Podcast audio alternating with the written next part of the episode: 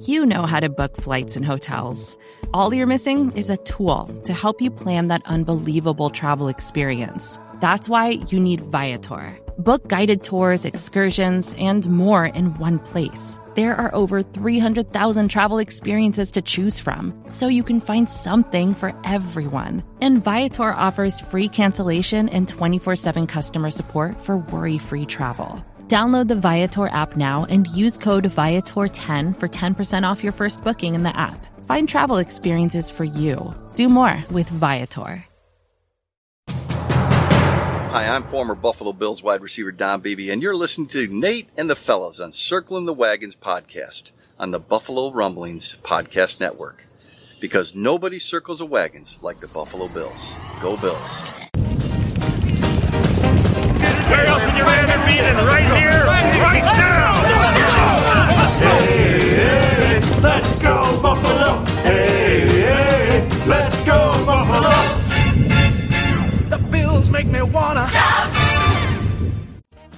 Welcome to the Circling the Wagons podcast, a podcast discussing the Bills all year round with interviews, news, recaps, and insightful fan discussion. Most times. Here's your host and lifelong Bills fan, Nate. Hello, everyone. Welcome to this recap episode of Circling the Wagons, a Buffalo Rumblings podcast.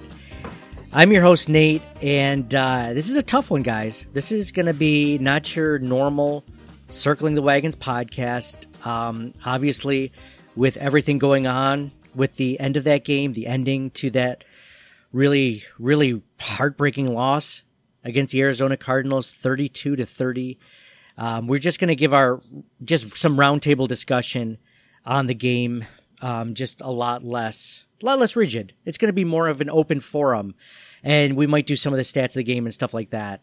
But first, I'll welcome my co-hosts like I normally do, John and Mike. And guys, this was it's funny. I had a whole bunch of notes listed, as I'm sure you guys do, as we always do each week to be prepared for this recap. And I don't even care about any of it. I don't care what I wrote what happened in the second half of the first quarter or what happened in the beginning of the third quarter, because none of it really matters to me, because that last play of the game where DeAndre Hopkins, it was the last second pass, Kyler Murray chucked it up 50 yards to one of the best receivers in the league. And there were three Bills defenders around him, and he came down with the football, and the Bills ended up losing that one in an unbelievable fashion. I was swearing out loud at my TV, as I'm sure a lot of you were. And my son was still up, and my wife's like, language. And I didn't even notice. Normally I can censor those things pretty easily. And plus I thought he was upstairs in bed, but I mean, as far as you guys are concerned, I mean, how tough of a loss was that, especially because there is no redemption next week because it's the bye week. Going into the bye week, 7-3 isn't the worst thing in the world, but I mean, even that loss, it hurts me a lot as a Bills fan to have lost that game in the fashion that they did. John, how are you doing, man? Yeah, so Miami beats Denver next week, and we're tied with Miami. That's depressing, Mike. Actually, we're not tied with them because we have the tiebreaker right now. So any tiebreaker we have with them, oh, you mean over for the division lead and in the playoff seeding? They would both be 7-3. They'd both be 7-3. Okay, that's depressing. The Dolphins today after beating the Chargers pretty handily. Mike, how are you? Are you going to give us another, the parable of the farmer? Maybe this is a good thing. Maybe this isn't. Or are you in? I wasn't thinking of that, but it's possible, right? Maybe they go into the playoffs and work on their prevent Hail Mary defense or something. Who knows? But for me, that was a fun game to watch. I really enjoyed it, the back and forth. And then you thought Josh Allen, king of the fourth, right, coming down, the pass to Diggs. You're like, oh, that's awesome. I had a ball watching it. That was one of the worst games I've ever seen as a Bills fan. Top 10 easily. Top 10. Like, it's got to be up there with John. You've been a Bills fan for the last 20 years, have you not? Like, that was a back and forth 38 years battle. John was watching games in the crib, in the hospital. Like, in the final analysis, unless the team wins the Super Bowl, if that's your mentality, you're always going to be disappointed. And like life is short. Why do we keep putting ourselves through this every year, right? Like, what's the point? I think you have to just enjoy it. That's impossible for its own sake. Like, it doesn't make a lot of sense to get destroyed mentally, right? For something we have no control over, is my only thought. The Bills, their chance to make the playoffs after today is 87%. Chance to win the division is 77%. They could have, if we could have flipped the script and say, oh, they lost to the Seahawks but beat the Cardinals, and we'd be in the exact same position, and that's what we thought would have happened, right? Like we said, hey, we take 10-6, or at the beginning of the season, 7-3. 16-0 is what I was thinking at the beginning of the season. Like, we've already lost 3 games. Yeah, you didn't set yourself up for disappointment at all that way, John. So right now, here's the standings for the AFC. Right now, you have the Steelers with the first seed, 9-0. The Chiefs with the second seed, 8-1.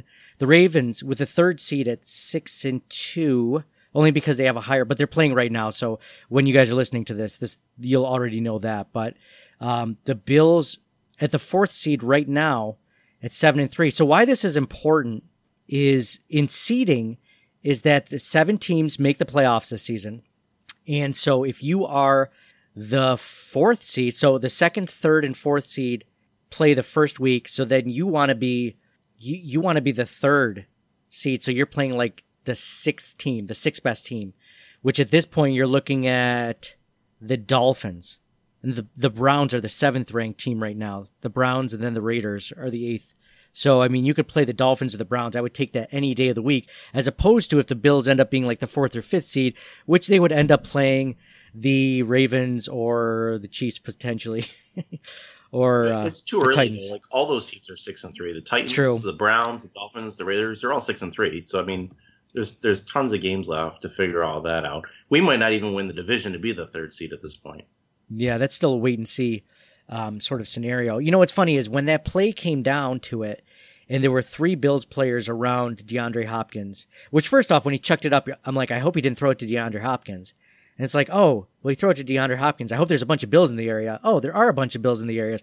Well, if there are a bunch of Bills in the area, I hope it's like their best secondary members. It's not like Taron Johnson and, you know, AJ Klein back there. I hope it's Micah Hyde, Jordan Poyer, and Tre'Davious White. And all 3 of them were there, and it didn't matter one bit. This was the best possible scenario for the Buffalo Bills defensively, and it didn't matter.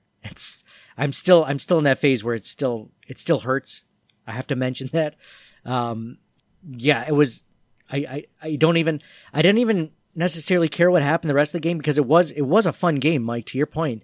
And had that not happened, if that play had happened with like a minute 30 left in the game, I think I would have a slightly different feeling about it. But since it was the last second and you thought you had it with that amazing Stephon Diggs, that 21-yard touchdown pass that Mike mentioned, Josh Allen, king of the fourth, coming back again in the fourth quarter and digging a hole that, you know, the defense somewhat made. And then, you know, Bojorquez didn't help at all. Dude, can we talk about Corey Bojorquez for a second? He had a terrible game. If he wasn't kicking it into the end zone, he was shanking it to the left for 12 yards, or he was completely out-kicking his coverage. And the problem with out-kicking your coverage, it's a great thing to do if, like, you're dating someone, right? Because that's always a term, is out-kicking your coverage means you're dating someone well above what you should be based on your looks and career or whatever. But, like, out-kicking your coverage as an actual punter is the worst thing you can do, because you could kick it 70 yards, but if your coverage doesn't have a chance to get to the guy who's receiving it, then he has 20 yards to run completely unimpeded to gain yardage, and then, like, you know, it's to gain momentum. So I find it curious that you mentioned looks and career, like no mention of personality. Oh yeah, no, nobody cares about personality. You know that, Mike. Yeah, that's true. Very superficial on my part, but I only say it because whenever guys have said that, they're always like, oh, I married a woman that was way above me. Like, they never say personality wise, maybe the first or maybe the third or fourth thing they say, but it's always like, oh, people are always like, oh, you know, like Jim Gaffigan always says that in his comedy routine, like, oh, my wife, people always say, how is she with you, you know, or whatever. So, anyways, Corey Bojorquez had a terrible game. Your example is the really rich, famous star. Yes. Okay. Really, it seems like only rich people outkick their coverage. For some reason, men, if you have a lot of money. We're going to cut all this out. Doesn't matter. It's a recap of a loss. And yeah, do you guys... I guess to Mike's point, if you want to look at a bright side of it, it's just that it was a good game. The Cardinals are not the same team that they've been the past couple of seasons before this season. They're a good team. They almost beat the Dolphins, which the Dolphins are now looking more and more like a good team. They beat the Seahawks, which are obviously a good team. This wasn't an easy... I mean, they went into Arizona, so they traveled for this game. They were without Josh Norman, who tested positive for COVID over the weekend. They were without Levi Wallace, their other number 2 cornerback. They were playing with some guys injured, like Micah Hyde, even though Micah Hyde had a pretty good game. There were so many penalties in this game. There were so many offensive false starts, holding calls. Just it was a frustrating game to watch from a lot of – the Bills beat themselves in a lot of different ways, and they still almost pulled it off. When you talk about that they travel for the game, I read something interesting recently that when the first time you're sleeping in a new place, the left side of your brain kind of stays awake. Your right ear. Left brain, right ear. That's why like you could get a solid 8 hours in a new place. So like the Bills go to Arizona, right, like and stay that night, like, but you're not going to get a good night's sleep because half your brain is still awake. So like you travel for business and you go, oh, a big presentation. Good thing I got 8 hours. And I'm like, why am I so tired? Because like. Right, you don't want to get murdered in the night. It's your first time there. So there might be a lot more to, like, this is just discovered. So it might be a lot more to that. Like, oh, they're traveling. Because we always talk like, oh, who cares? Like, oh, you go somewhere. It's this football, the fields are the same dimensions. Like, it's all the same. Just get up and play. Yeah. Yeah. Like, maybe you have less distractions. You don't have kids. You don't have responsibilities. Like, you're just in a hotel room. But now, see, like, oh, half your brain got no rest because they thought you might get murdered in the night. Like, they've known this for animals for quite a while. Like, if you have a line of ducks, like, the duck on the right will keep his right eye open and half his brain awake. And the duck on the left will keep his left eye open and half his brain awake. But all the ducks in the middle will be like, I'm not going to get eaten. It's going to be the duck on the end. So they can completely go to sleep. Do the same ducks always end up on the left and right? Because that sounds like a terrible life. It sounds terrible. So at least like they probably do end up getting picked off in the middle of the night. So like the ones in the middle, the one in the very middle gets the most amount of sleep until he or she eventually gets taken out by a coyote. Wow, interesting. No, I'd never heard that. That would make sense though. I feel like I'm more aware of. So maybe those getting a home playoff game is all the more important. Well, they seemed okay in the first half. They seemed okay for a while coming out of the third quarter. But then the mental fatigue caught up with them with all the penalties. True. Oh, yeah. Just mental. So who is the right duck on the team, the left duck? Everyone. Or the whole entire team. Everyone's the right and the left. The whole entire team thought that they were going to die in the middle of the night or the last couple of nights. I wonder, Mike, if there's a way like you can go to bed even earlier and maybe you'll get a little bit more sleep, or if it doesn't matter. Like no, it doesn't matter.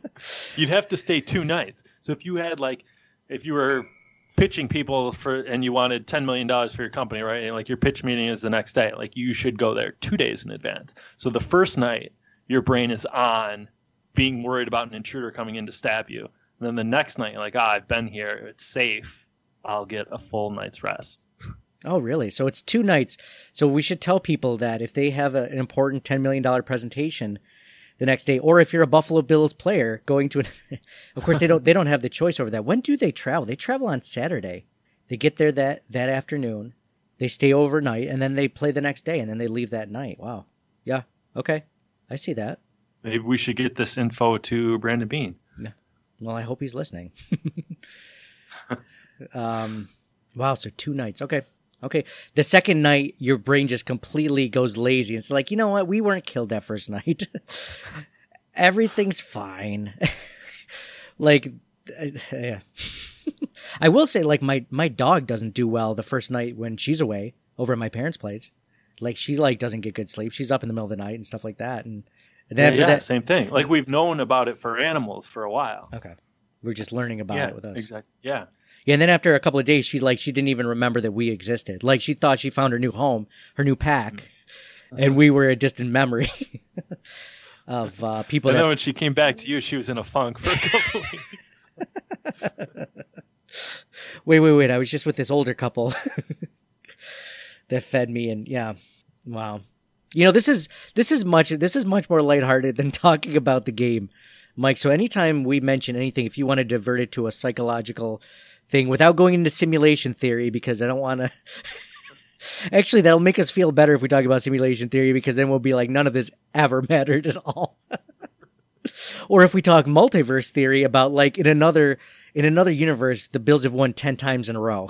Like, they've won the Super Bowl. Like, the three of us have the most popular podcast in the planet, and it's the best of all worlds. You know, so we should go to that world and kill ourselves in that world and take our place, like Rick and Morty style, just something like that. Yes. Well, they didn't kill them in that world, didn't they? Just find them dead. I can't remember. Didn't Morty die and, like, he get replaced or something? It's been a while since I've seen. I don't remember. Yeah. So let's go into some quick stats of the game, just in case people weren't depressed enough. We could talk about how the Bills did statistically. And so, you know, we did this podcast our first year for Buffalo Rumblings. The Bills were 6-10, and they were potentially one of the worst teams in the NFL. And every week we pulled it together. We did a podcast. We did a recap of, you know, we tried to make light of everything going on. So I think we're going to still try to do that with, you know, tonight's episode, and still try to keep on the light side of things, because there's no sense in going into the week completely pessimistic. There's nothing we can do about it. It was a good game, and they just lost. So let's go into some of the stats of the game. Josh Allen. One thing I'll add too, like, it's the Cardinals. Maybe you guys would agree, maybe you wouldn't, but it would feel different if it was to the Patriots or something like that. The Cardinals, I have no ill will. I've cheered for them in the Super Bowl, right, against the Steelers. Like, there's some Kyler Murray seems like a decent guy, right? That, like, no animosity like you might feel with some other opponents, which is it helps. It helps a little bit, I guess. Yes. I don't hate.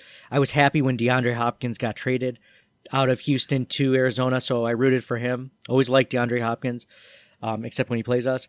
And then, yeah, Kyler Murray, you have no ill will. It's not like it's like a Johnny Manziel where you're just like, oh, that kid's kind of a – I don't get a good feeling about him. I don't like him for some reason. And you don't get that feeling at all about Kyler Murray. I did a quick interview preview podcast with Ed Smith from the Arizona Cardinals Bleed podcast, and he had all these nice things to say about the Bills, and I'm like, I want you guys to do well, just not against us, you know. So, like, there's a lot to like about this young team, and yeah, you're right to that point. I mean, even if, like, other teams in the AFC, like, this would have hurt so much more if it was the Jaguars, right? A team that we don't like. If this was, I'm trying to think of a team in the NFC we don't necessarily like, but I can't really think of one. There's really not any. It's just mostly I don't like the Cowboys. Oh yeah, good point. Hate the Cowboys. Yeah, good point. All right, I don't like the Cowboys. John, I'm surprised John's not jumping in. He's good about, like, hate, cataloging our hate. Yeah, I don't like any of the teams that aren't the Bills. How about that? John's probably got, like, one of those, like, lists of teams that he hates from, like, most to least. And I feel like John's pretty good about a grudge. I think, like, you would have all the teams, all the teams that, like, the Bills lost to in the Super Bowl. Like, I don't harness a grudge against the Giants. I could care less at this point. It sucked to lose it. Like, you know, I said the Giants moved up my list when they beat the Pats those two times in the Super Bowl. Oh, me too. I root for them. They definitely moved up the list. Yeah. Oh, the Eagles down the list, right? Down the hate list, up the love list. Yeah. The Redskins, I don't really have a hate for. The football team. The football. Yeah. Sorry. Apologies. My brain is stuck in earlier 2020, earlier to the 2020 season. I would say the Cowboys are definitely the team, especially Troy Aikman. He's still annoying. I still hate him too. I like Tony Romo though. I liked Tony Romo as a player, and I like him as a commentator. I don't necessarily not like the players on the team. It's just Jerry Jones. I think maybe it's just Jerry Jones. Sometimes it's just like who the coach is, or like, so like, you know, obviously you never liked the Colts because they were in the East, but that's a while ago now. And now Frank Reich is the coach. It's like, oh, Frank Reich, maybe, you know, wouldn't mind if the Colts did okay if it's not the Bills, you know? Yeah, I wouldn't mind it. Yeah, there is no. Plus, when we were in the AFC, when they were in the AFC East with us back in the day, I mean, we used to trounce them. You know, they weren't that good. And then, of course, they left, and then they got Peyton Manning, so they ended up becoming very good. And, you know, how do you not like Peyton Manning? So, yeah, actually, the Colts won the division. The last time they won the AFC East was more recent. It was more recent than the Bills winning the AFC East. And I like how they put that stat up on CBS, and they're like, oh, like there's like a star next to that one. It's like, star, Colts haven't been in the AFC East since 2001. Just in case you're wondering how pathetic that stat is.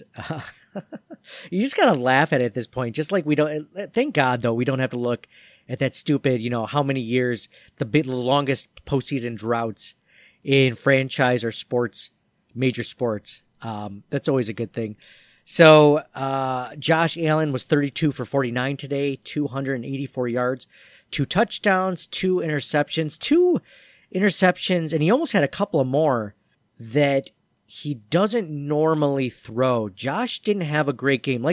Like Mike mentioned, had a great fourth quarter for the most part, but had those 2 interceptions that just were wrong reads or poor throws, or both.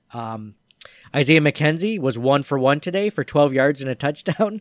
That was a great way to start off the game with that touchdown pass to Josh Allen.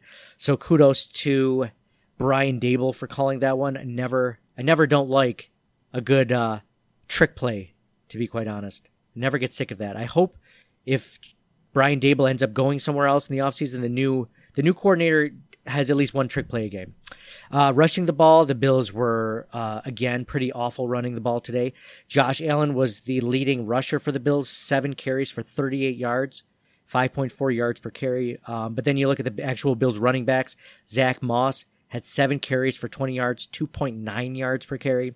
Devin Singletary had 4 carries for 15 yards, 3.8 yards per carry. Not great rushing yardage out of it, but that seems to be the story of every team they played except for the New England Patriots.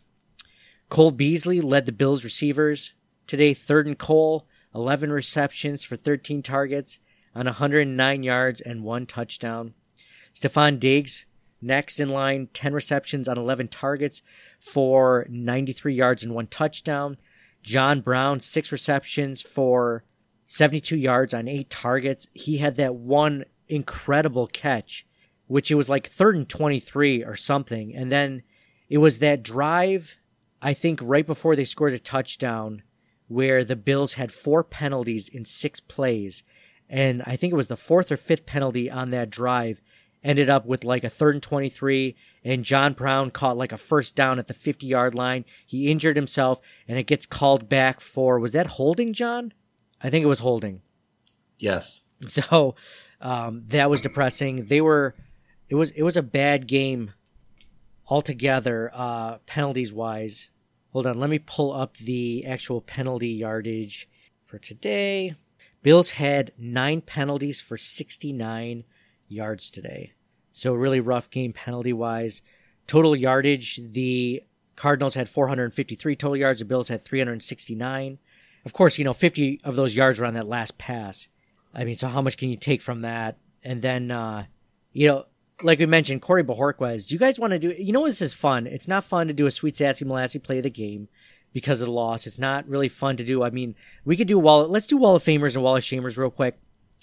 Wall of Famers and Wall of Shamers brought to you by the DraftKings Sportsbook at Del Lago. By the way, the DraftKings Sportsbook at Del Lago is doing a couple of giveaways for our listeners and the people that are following us on Twitter. So head over to @CTWPod for that. We're giving away a Bruce Smith jersey, like one of the old school Bruce Smith jerseys. It's pretty cool. It looks just like the one he wore. It's not one of those like newer versions of the newer jerseys with his name on it. It's like one of the old school ones. It's pretty cool.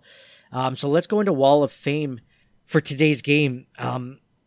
You know, I think it's got to go to Cole Beasley for the Wall of Fame in today's game. I mean, he was just clutch. He had that one-handed catch on third down to extend that drive to what we thought was going to be the play of the game with that, you know, Josh Allen 21-yard pass to Stephon Diggs to go up 30-26. We thought that was the nail in the coffin, and Cole Beasley had that amazing catch on that. I mean, he went over 100 yards today, obviously reliable like he always is. I'd go Wall of Fame, Cole Beasley. John, what about you? It's Tyler Bass. He didn't kick those three field goals. Nothing else that matters. They wouldn't have to do the Hail Mary or anything. His three consecutive kicks were consecutively his career longs, 53, 54, 58. I'm giving it to Bass. Yeah, Tyler Bass had a great game today, for sure. Loved it. Mike, what about you? I got to agree with John. Bass had the game of his life. And it gives me renewed confidence in his ability, for sure. Yeah, nobody's really criticizing Brandon Bean for that Hauschka versus Bass move at this point, right? I mean, just think about it. If this is like, if he doesn't go into complete regression mode, and this is something, I mean, mind you, that first one was really rough. It like bounced off the upright, and it was close, but it made it in. I mean, if this is where this kid's floor is, I mean, you know, watch out. If he only progresses from here, I mean, this is going to be exciting. Wall of Shame. I have to give it to Corey Bojorquez for his game today. He didn't do the Bills any favors when they needed him. I mean, I know shanks are something that happen just naturally, even to the best punters, but that was a brutal one. And it happened when near the end of the third quarter, when the Bills were backed up in their own end zone. And luckily, the Bills' defense bailed out Bojorquez on that shank. So the Cardinals only got a field goal, but they were up 23-16 at that point. And, yeah, I mean, like I mentioned, he was out-kicking his coverage, and he just had a really bad game. What about you guys? John, who do you have in your Wall of Shame?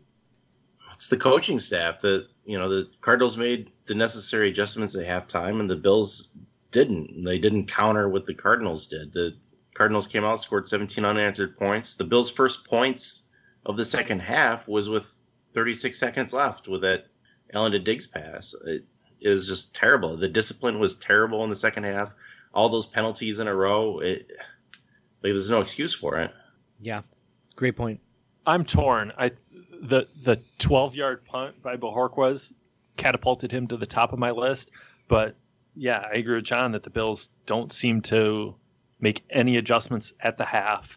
And DeAndre Hopkins, you could argue, is the best receiver in football. So I can't kill the Bills for that last catch, but so I don't mind the catch. I mind that they lost that lead is what really did them in. Yeah.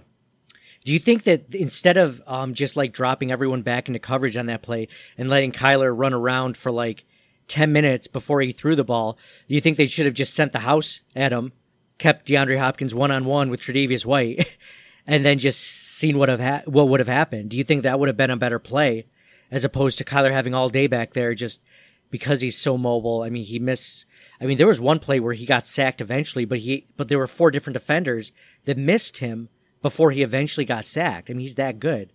Can you blame the coaching staff for a poor play on that one being too soft on that one? They should have been more aggressive on that play. I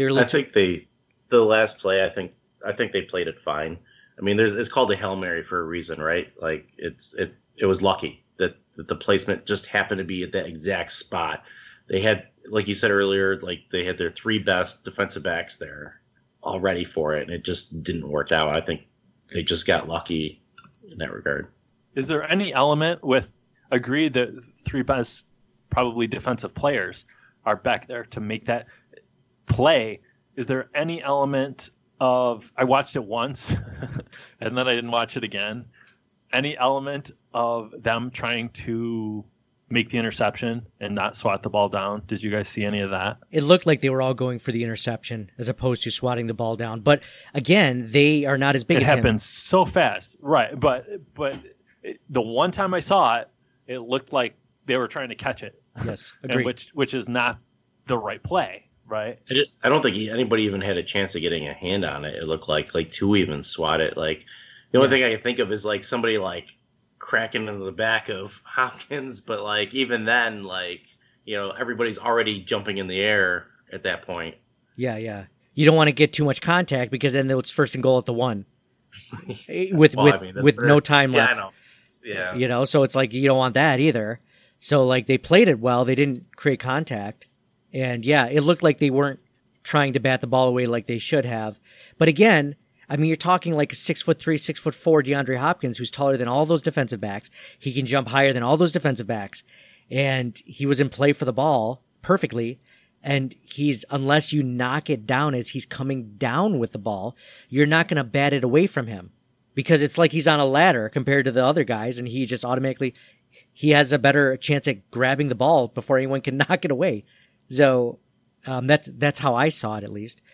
It looked like Tre'Davious White had a chance as they were all falling. Oh, yeah. From the one time I saw it, like, oh, it's so close to knocking it out. Yeah, as he was before falling. Hopkins pulled it into his body. Good point. Oh, man, if only. Imagine if, like, there was a guy who just, one of the three guys wasn't watching the ball, and he was literally just standing underneath DeAndre Hopkins and just watching as he was bringing down that ball, just punching upwards, like uppercutting. over and over again. You know, just boom, boom, boom, boom, boom. 10 times before he hits the ground, somehow popped it out. Now that would be impressive. Of course, he'd probably bump into him, and it would be a 50, pass interference, first and goal at the one. In case he actually did do it, for not looking back. Maybe that's a new roster spot you just created, a defensive specialist, uppercutter, Hail Mary situations. It's like that. Don't they sometimes put like a receiver back there sometimes in Hail Mary situations? Yes, on the defense. Yes, they could have put like Duke Williams back there or something. It's like a big tall guy as well, Not Dawson Knox. He wouldn't have caught it either, but like someone else. It was like... But he would have deflected it. You'd have deflected... Oh, you're right. You're right. If he had tried to catch it. You guys were talking about halftime adjustments.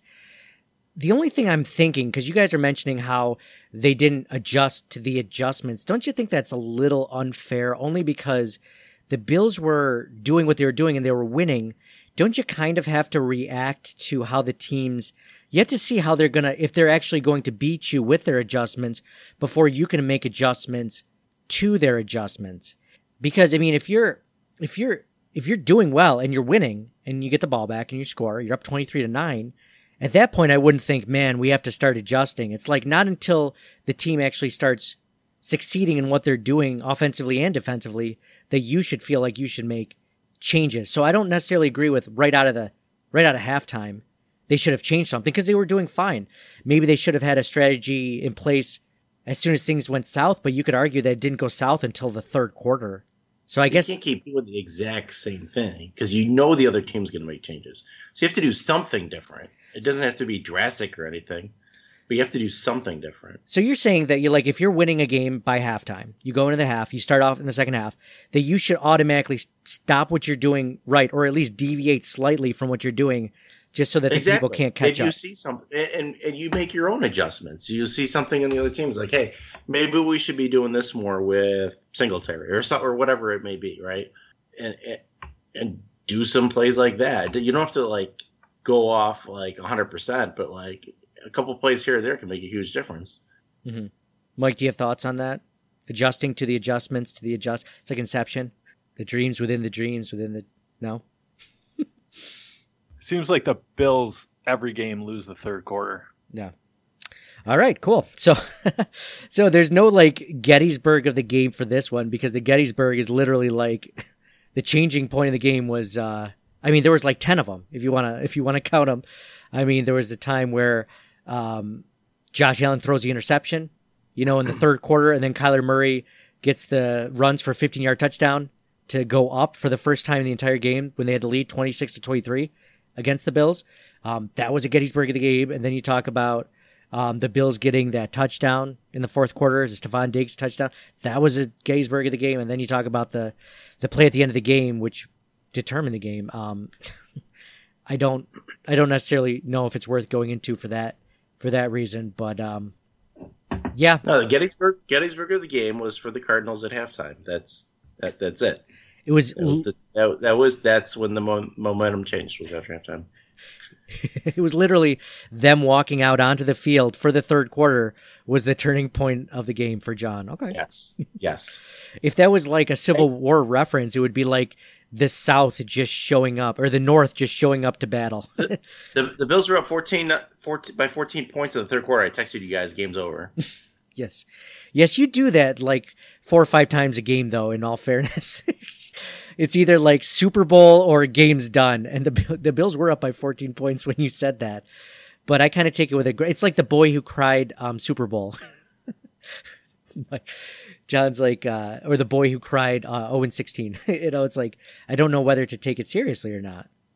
You should always take me seriously. Okay. I try to. I try to. I've been burned too many times, John. It's not your fault. It's my past. Mike, do you want to go – I mean, we pretty much – said all we can say about this game. I didn't go into the stats of the Cardinals, but I mean, what do you really need to know? Kyler Murray had a good game, 22 for 32, 245 yards, 1 touchdown, 1 interception. Kenyon Drake, 16 carries for 100 yards, 6.3 yards per carry. 6.3 yards per carry. It's unbelievable that running backs are consistently getting over not only 5 yards per carry during the game, but 6 yards per carry. That happened against New England just a couple of weeks ago. Kyler Murray had 11 carries for 61 yards and 2 touchdowns, 5.5 yards per carry. Bills just couldn't stop anything. DeAndre Hopkins, 7 receptions on 12 targets for 127 yards and 1 touchdown. John, you were texting us. You lost your fantasy game based on that last play of the game. That play killed you twice. It killed you as a Bills fan, and it killed you in fantasy, which normally nobody ever cares about anyone else's fantasy team. But I felt bad for you in that spot. So it literally came down to that play, though, right? It wasn't like DeAndre Hopkins just beat you because he had a great game. It was that play. Yes. It was 50 yards. So that's 5 points. A reception, so that's 6 points, a touchdown, that's 6 more points. You're talking about 12 points plus the 100-yard bonus. It's like you could have been up by 14 points and literally lost on that last play. God. Mike, how about we look towards we can't look towards. Normally we do this point where we talk about what are the odds of the Bills game next week for the DraftKings Sportsbook at Delago, but there is no game next week because it's the bye week. Do you think this loss stings even more because it's going into the bye and there's no redemption? Because I'll be honest, I know some people don't believe in momentum or changing things, but I think going into a bye week with a win is just huge for your spirits or your mentality or however you want to phrase it for going into, you know, the next game against the Chargers in week 12. I think going into that win is huge. Going into that bye week with a win is huge, especially one that's not as demoralizing as this. Do you think that this could, I mean, I don't think this will necessarily dismantle the season for the Bills, but do you think this will take a toll on the players psychologically and mentally? And do you think this will affect their game in a couple weeks? I don't know. I would think, like, if I had to say, I think Sean McDermott is usually good about getting the guys to focus on the next task at hand as opposed to getting too far ahead of themselves or getting, you know, too caught up in what happened in the past. I think that he'll have them out of the funk. It might actually be a good thing that they have a bye week so they're not too demoralized after all of this. So they'll have a week to kind of, you know, sulk or get over it, and then they'll have a week to get right back into it. I guess I disagree with the notion that like sometimes negative outcomes can certainly be motivating in and of themselves, right? You practice harder, you study harder. Like success I could argue leads to a sense of complacency. Like, hey, 8-2, we can close from here on out. Mm-hmm. Like that last Hail Mary is going to leave a bad taste in your mouth, I would say. Yeah.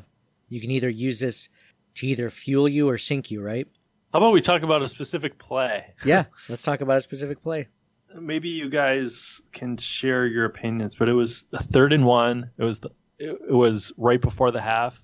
3rd and 1, Allen snuck it. There were like 20 seconds left. You remember that? Yeah, and he didn't get it, right? Right, and they came out to kick the field goal, and it just the play call made no sense to me. Yeah, why do that if you get the first down?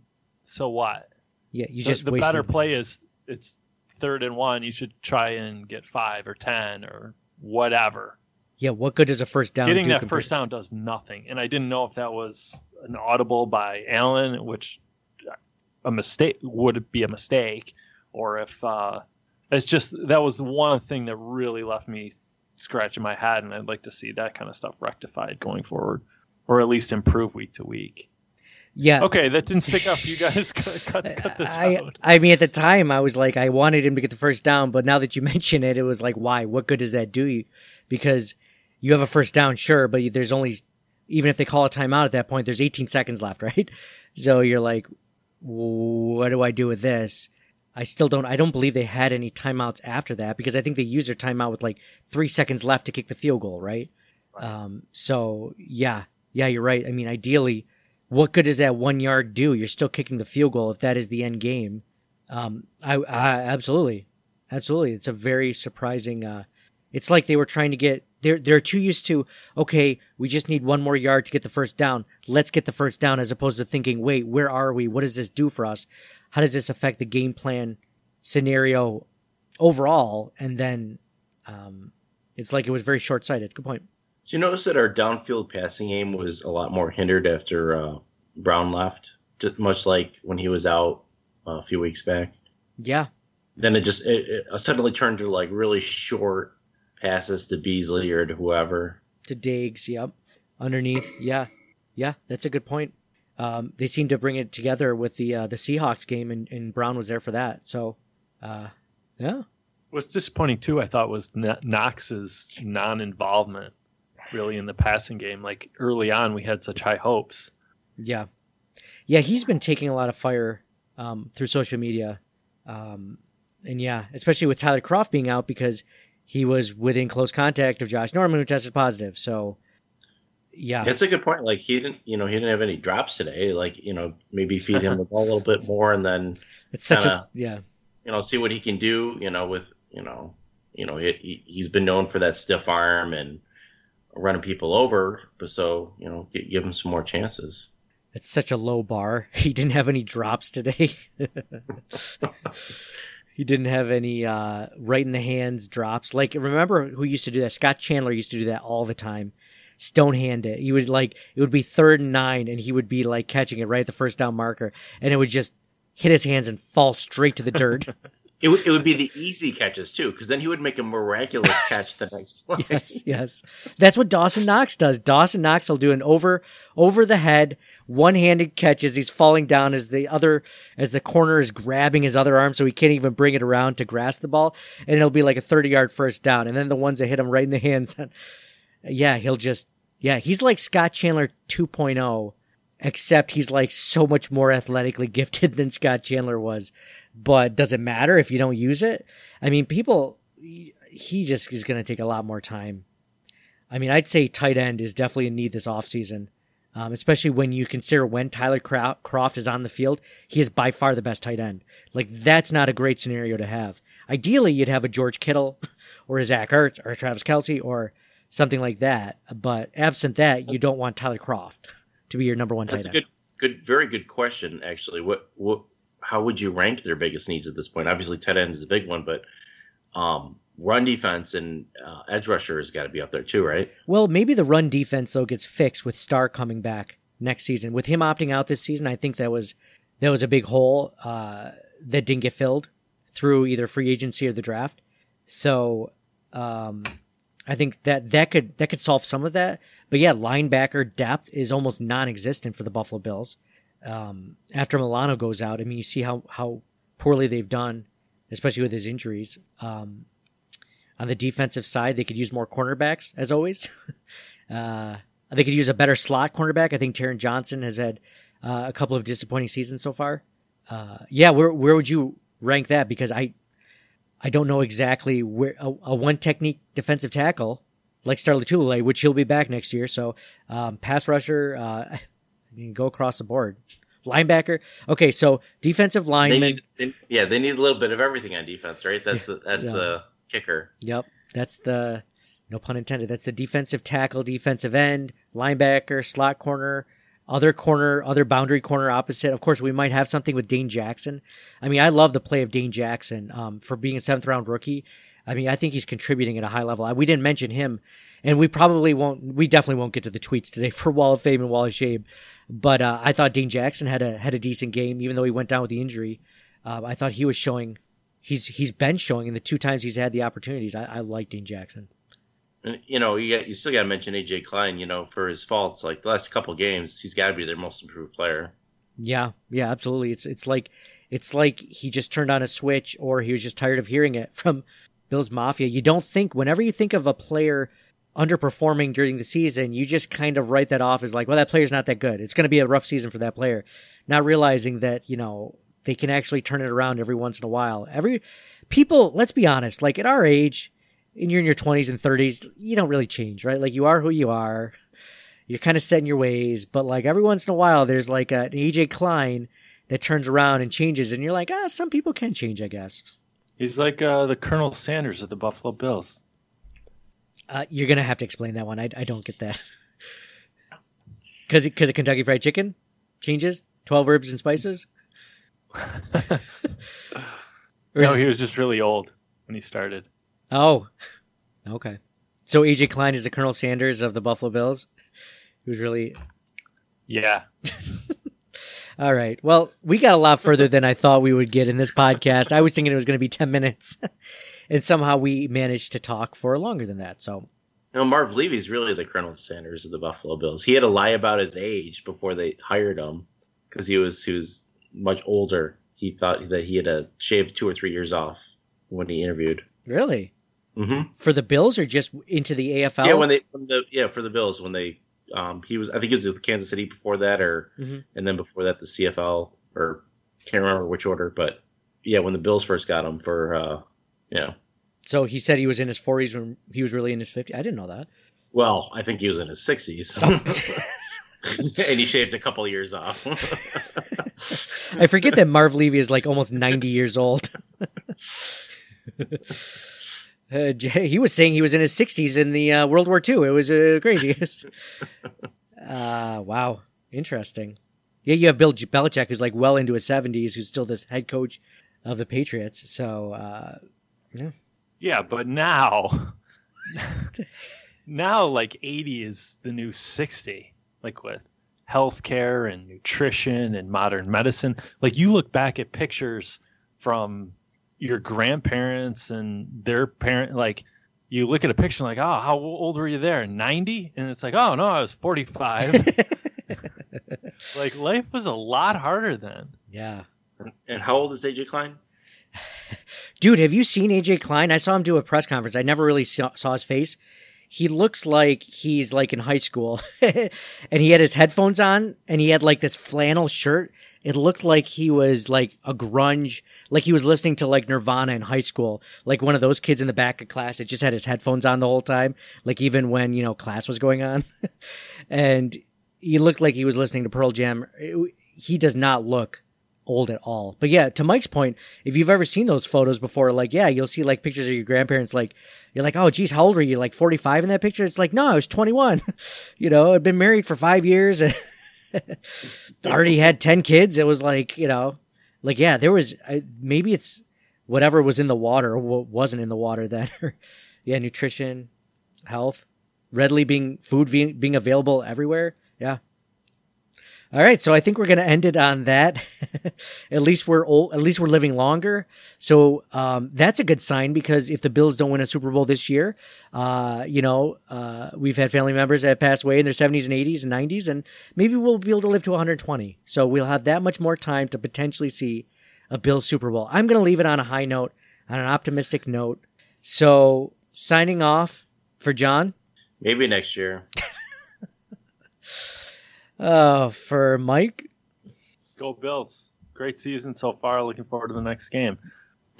I don't know why you guys are so pessimistic. It's been fun. It has been fun. It has been a fun season. All things considered. Wait, yeah. We didn't do the joke of the day. Oh, sorry. Okay.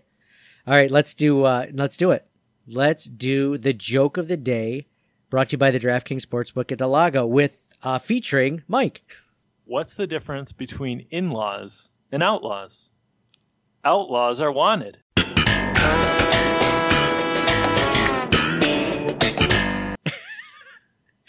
Oh, wow. We needed that. Thank you, Mike. That made everything. Thank you. I told you, like, the joke of the week is good. It's so much better in a week like this where the Bills lose. It's so much, some levity is definitely needed. It's not exactly what you said, because I think your words to me was like, that's falling flat. Let's not do that anymore. I never said it's falling flat. I just said it's lost some of its luster. That's all. It was in its second week. It's trending downward, Mike. No, it is good. It's one of my favorite segments. I don't know if it's any of the listeners' favorite segments. If you love Mike's joke of the day, as we do, as I do, especially in a loss like this, you know, let us know. And Mike's gonna keep giving you keep showing up with fire every week like he does. Last week it was the difference between a motorcycle and a unicycle. And then John followed it up with one of the best dad jokes of, what was it, a muffler? Exhausted? Why did the Scarecrow win an award? Because he was outstanding in his field.